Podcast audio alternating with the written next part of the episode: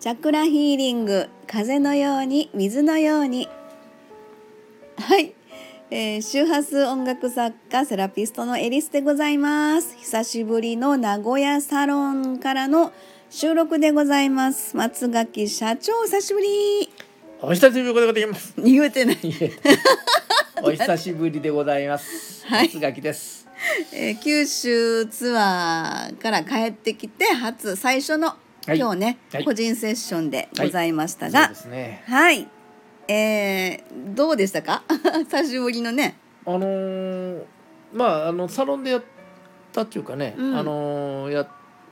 てまあ変な言い方ですけどもちゃんとお金をいただいてっていうセッションは今日初めてなんですけども実はかいかい初めてって九州から帰ってきて、そね、うそうそうそうそうんあのー実はまあ違うとこで、うん、あのーまあ無料セッションやってるじゃないですか30分無料のね、うんうんうんお試しのねでその相談事か無料そのセラピーなのかわからんギリギリのうんうん、うん、セッションは2つほどやってるんですよ。あ本当、あはい、あそうなんだ、ええうんうんうんうん、でそそれがやっぱりあの自分のお子さんのことだったり、はいうんうんうん相談事するまあ年が年だからうん相談事をされるんですけども、実はそのお母さんの方が問題であるというこあーなるほとどをねちょっとこう話をしているというのがあったりしたんですよね。うんうん、そうだね、えうんえうん、そういうことがあったんで、うんあの自分の中ではあのこうなんか今日はスーッと入っていけたというかああの今日もそういう話になりましたけね。ど、うん結局その、まあ、うちにクライアント様ね、うん他にも何人かの方来ていただきますけども、うんうんはいそのの、まあ、うつとかねそういう精神疾病持っていらっしゃる方も来ていただきますが、うんその当事者のクライアント様はもちろんのことなんですが、うん実はそのご家族様とか、うんお父様お母様とか身内の方との関係性において、うん今はねあの社長言われた、うんお母さんに問題ありって言わはったでしょ問題ありってちょっと語弊がある語弊があるけどねうんそうそううそんそううそうそうあのちょっと言い方おかねお私も母悩さんだけどんがまあよく言われるうんというか、その心配だから心配だからという言葉の中に隠れてるエゴというのがあるんですよね。その話ね、ええうんうんそういうところがあって、はいまあ難しいんですよね、うんあのお母さんは心配なんだから仕方ないでしょっていうのその気持ちもよくわかるし、うんうん親一人の親としてはね、はいそれよくわかるそんうだでけすどもそう,、ね、うんいう流れの話をね、うんやっぱりちゃんとその分けて考えないとっていうことをお話をさせてもらうんですよね。あーあのそうですね心配は愛情ではないっていうことをよく言われるんですそのけど、ぼ僕らの中ではね、うんうんあのーだけどその言葉に対してやっぱりこうちょっ反と論反論当ねたり前のようにありうんますそよ。うそうそうそう、うん普通にねあるんだけど私らは一応チャクラうんをベースにした考え方っていうので、まあチャクラもあるし、うんあの言い方変えればその心配というのは何が心配かって自分がうん心配なわけで、あなたが心配なわけじゃなくて、うん私が心配なわけですよねうん心配という主語は。うんだけどうん相手にとっては、あの例えば、えっとご主人のことが心配という気持ちは分かりうます。んうん、だけどご主人はいあの家を出てから帰るまでっていうのはずっと心配されても困っちゃうわけですよ ね。うんうんうんうんうん、そそこの領域っていうのはどうなの、うんうんという考え方ですよね。うんまあ、これは同じように子供に対しても同じなんですよね。そうだようねん、だからうん成人したからもういいじゃんとかいうあのもう小学校過ぎたからいいじゃんというじゃなくて、うん自分で意思を持って動き始めた時から、うんある程度そこは心配なのをじっと見とかなきゃいけない。そう、うん、一番簡単な話は、うん自転車を乗りの乗る時に、うんうんこけたら痛いだろうという心配ししたら乗せられないじゃない。うんうんうんうんうんだけど乗ってもらわなきゃ困るわけですよね親としてはあーまあ練習やね練習、うんそこなんですよね、うんうんその心配といううんその駆け引きというか、なんかラインがねそうやね今うん面白いけど、あのー初め後ろのところを親がね支えて駒なしうん駒なしの自転車の練習する時とかね、いつか話すわねそうそうそう黙そっうてそうでね話さんとって話さんとってって言ったら「はいはいはい」みたいな感じだけど実際話してるよみたいなでこけますよ ねでそれがあの「原さんとって原さんとって」っていうのは子供が心配してるわけよね、うん話されたら怖いっていうふうに、うんそうでだすけど親としてはあのーまあもう話して「うん生きて生きてる生きてる」みたいな「頑張れ頑張れ」みたいなそうそうそうそう感じのそれってとてもなんか。あのー本本来のっていうのかなそうですそうです、うんこ子供が巣っ立つということが目的なんですよ、あの自分の羽の中にずっと入れていくことが目的じゃないんでそうだよね、うん、だから巣立つといいうことを目的にして考えると、うんあの極端な話言うとライオンなんだけど自分ある時になったら追い出しますからねライオンあの成人になったら成人ってライオンの成人ってだから自分で捕食できるような年齢にななったと見見極めたら、うん、メメスはうん子供を、あのなんていうかなこあう追い出すの追い出すのあ可愛い子には旅させろ的なあそそんな生優しいもんじゃなくて本当にそうだよねん、そんな生優しいもんじゃなくてもしかしたら殺されちゃうかもしれないし、ね、そうそうまあ殺しはしないだろうけどそいれやそのだからあの野生のそうですそうですの大自然の中でねそうそうそうそう生きていくためにはだからつあの親としては次のせ次の子供を産むための準備もあるんですよ。うーんいやそうなの、そうそうそうそう。まあ、それが野生の動物のあれやわね野生というかそそれが生命の循環なんですよ。はあだって人間ではそういうこと考えられへんやんかだから大脳大脳皮質っていうその大きな邪魔者が増えたばっかりに、ああなるほどね、ううんん、うんうんあなるほどそういうことか、うん本能っていうか野生のやっぱその本能動物的なそのうん本能がそういう、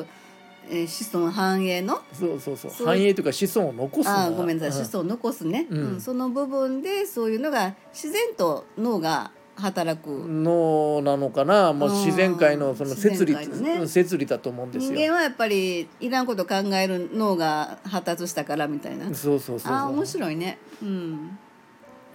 ねあの心を心配ってまあ心を配ると書きますけそどうそうそうそう心配りだようね。んあの気配り心配りを心がけましょうって言ったら日本人大好きな言葉かなと思うんだけれどもそれがかえってそういう風習的な感じが割と、まあ、過保護と言うていいか分かんないけども、うんなかなか本来のそのライオンじゃないけどね、うんあの人なんていうかなあの生きていくための本能っていうか、面白い話があってねう、ん、えー、と日本では幼稚園の時からあの集団で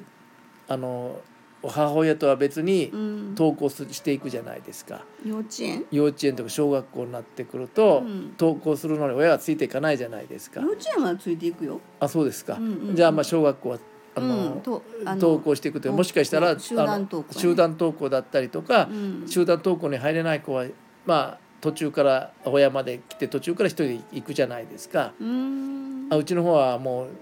あのそれはまず集団登校というあれがなかったあぐらいそうなんだ。うん、なかったからうん一人で行ってましたよ、うん、でもアメリカなんて18に成成人になるまで、うん、あの家から出れないんですよね一人ではそれはやっぱ治安的な治安的な問題があって自由社会そやうかそうらね。自由社会じゃあそう銃そ銃うね。そうそうそう銃うん、バキュうーんムのうんそう銃都会になればなるほどね、うん田舎の方はそうでもないらしいんだけども、うん都会になればなるほどやっぱり出ていけないというんうんうんう友達と一緒にあのなんだっけ、うんあのお店にも行けないと、ううんん、あ本行当。けないらしいんですよ。えー、なんか全く逆のイメージがあってそうそあうってそんうけどそそれはあの犯罪に巻き込まれるということとあと法律にもちゃんと決まったんですよ。そうなんだ、ただそれは親との会話の時間が長くなるんです。うん日本の場合はうん親との会話がだんだんなくなるわけです。うんだから自立はするんです早く。なるほどね子供としてのごめん全くそれ逆な感じがしてたするでしょ。とアころメリカの方が日本人アメリカから見たら日本人の子供の方がよっぽど自立してるって言うんです。あ心の自立自立かなそうですそうですそうです。あーメメンタル的なねメンタル的な自立がやっぱりあなるほどね全然違うというんです。あ本当、うんへーでところがアメリカの人はうん母親とか家族と子供というその絆はうん、深くなる。それは子供出れないから。うん、あなるほどね、うんああそういうことかだからそこの中にうん例えば家庭内暴力とかそういうふうにあの親がねうん酒ばっかり煽ってというふうになってきたらそれはちょっと悲惨でしょうね、ずっと一緒にいなきゃいけないからだなるほどね、からそういう社会構成もあるわけですうよ、んあそういうことね、うんだからアメリカの場合はメンタルヘルスという職業が成り立つ。ああそういうことやね、うん、だからやっぱりこ心が弱いわけでうすよん社会に出ていく、うんあのーが遅いから、うんうん日本人はその小学校から社会に出ているわそうけじいゃうこないとでやでもね、一人でお使いなんてアメリカから言わせれば、うん、とんでもないあー番組とんでもない番組なんですそんな番組がねあったらとんでもないこととやんねでもない番組だあー今日のクライアント様はね初め本当「おはよう」って朝来ていただいた時に、はいもうどんよりやったのよ、来たくなかったって言いましたからねそうだね、うん朝ねあのーでなんとなく私らもその予感はしてたんだけども「うんあでも来てよかったです」って言ってくれた、帰りはね、うんで帰りは本当にお顔が変わってたし、うんまだね、うんあのいつもの顔ではなかったけども、うんもう来た時とは全然だい違ぶう、腫れてたう。ん、うん、あの手話音楽のベッドで寝て、うんそれからまあ波動ほ調整でねそうそう生演奏しますけどそううんで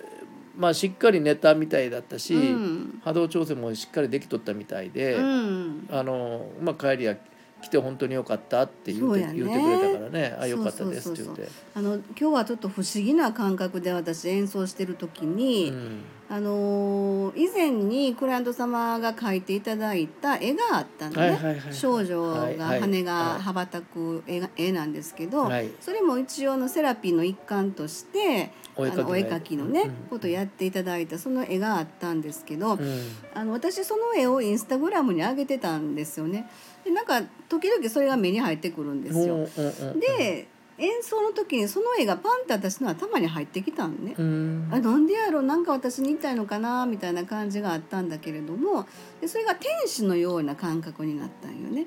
で天使あ天使が来てくれてるってで思った瞬間に私この部屋の波動というかあの神様というか、そういうエネルギー体の全てを集め てで彼女にあのクライアントさんに注入みたいな感覚になってひそしたらねあそうかあのー初めすごい優しい丸い笑顔の女性が出てきたんやうんイメージの中でイメージの中にひ、うんうんエレクトーン弾いてたらねう、んでそれがあの彼女の描いた絵にポンって変わったんやほうほなんか不思議と。う、うん、でそれを演奏終わってから彼女に伝えて「ほらこの絵覚えてるでしょ」って書いてくれたんって「うんあうん全然忘れてました」って言ってたけども、んこれが出てきたのって言ってでそれまた写メ撮ってねあの帰りはったけれどもなんかそんうん、なあ写感メじ撮っでてたんだ、うんうん彼女がね撮ってはったからそれでなんていうか不思議だけどやっぱりこのサロンに来ていただいてそういう時間を一緒に過ごさせていただいてなんかきっかけというかあの切り替えのきっかけというかな、うん気づきあのの、ごめんなさいうん、まあ、ちょっと時間ない中であれなんですけども、ちょっとだけあの聞いてもし聞いていただいてる方の中で、うん、あのー今日のクライアントさんも一部だけの話をさせていただくと、うん女性に多いんですけども、うん、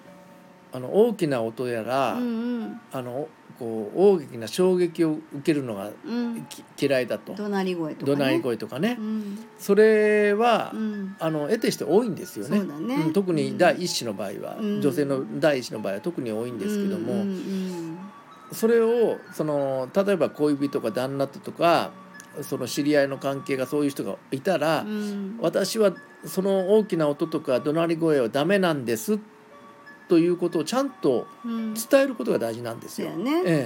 え、で、うんそこで、うんあのああの悪くもないうん自分に非もないのに、うんあ「ごめんなさい私悪かったです」といごうめんこなとさいごめんなさいって言っちゃうのね、うん、それはねうん下手すると共依存になってくる可能性があるんですよ。多分幼少の頃のなんかそれが出てきて、あのー何も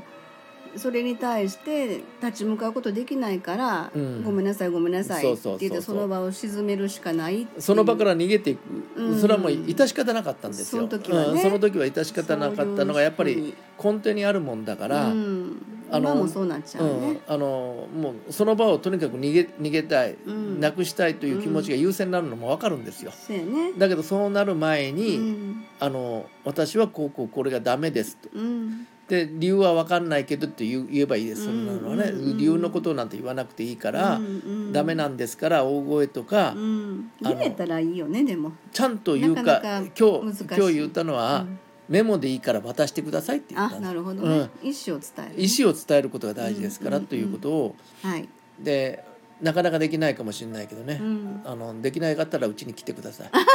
それがいい、ううんんあのーお話聞きますねはい、はいあの傾聴は得意です。はい、はい、ということで、はいちょっと長くなりましたがはい、久しぶりの、えー名古屋サロン松垣社長との、えー、ツーショットトークでおお届けいたしましたはい、では長く終なっわりて、ますはい、ありがとうございはい、ありました。がとうございました失礼いたします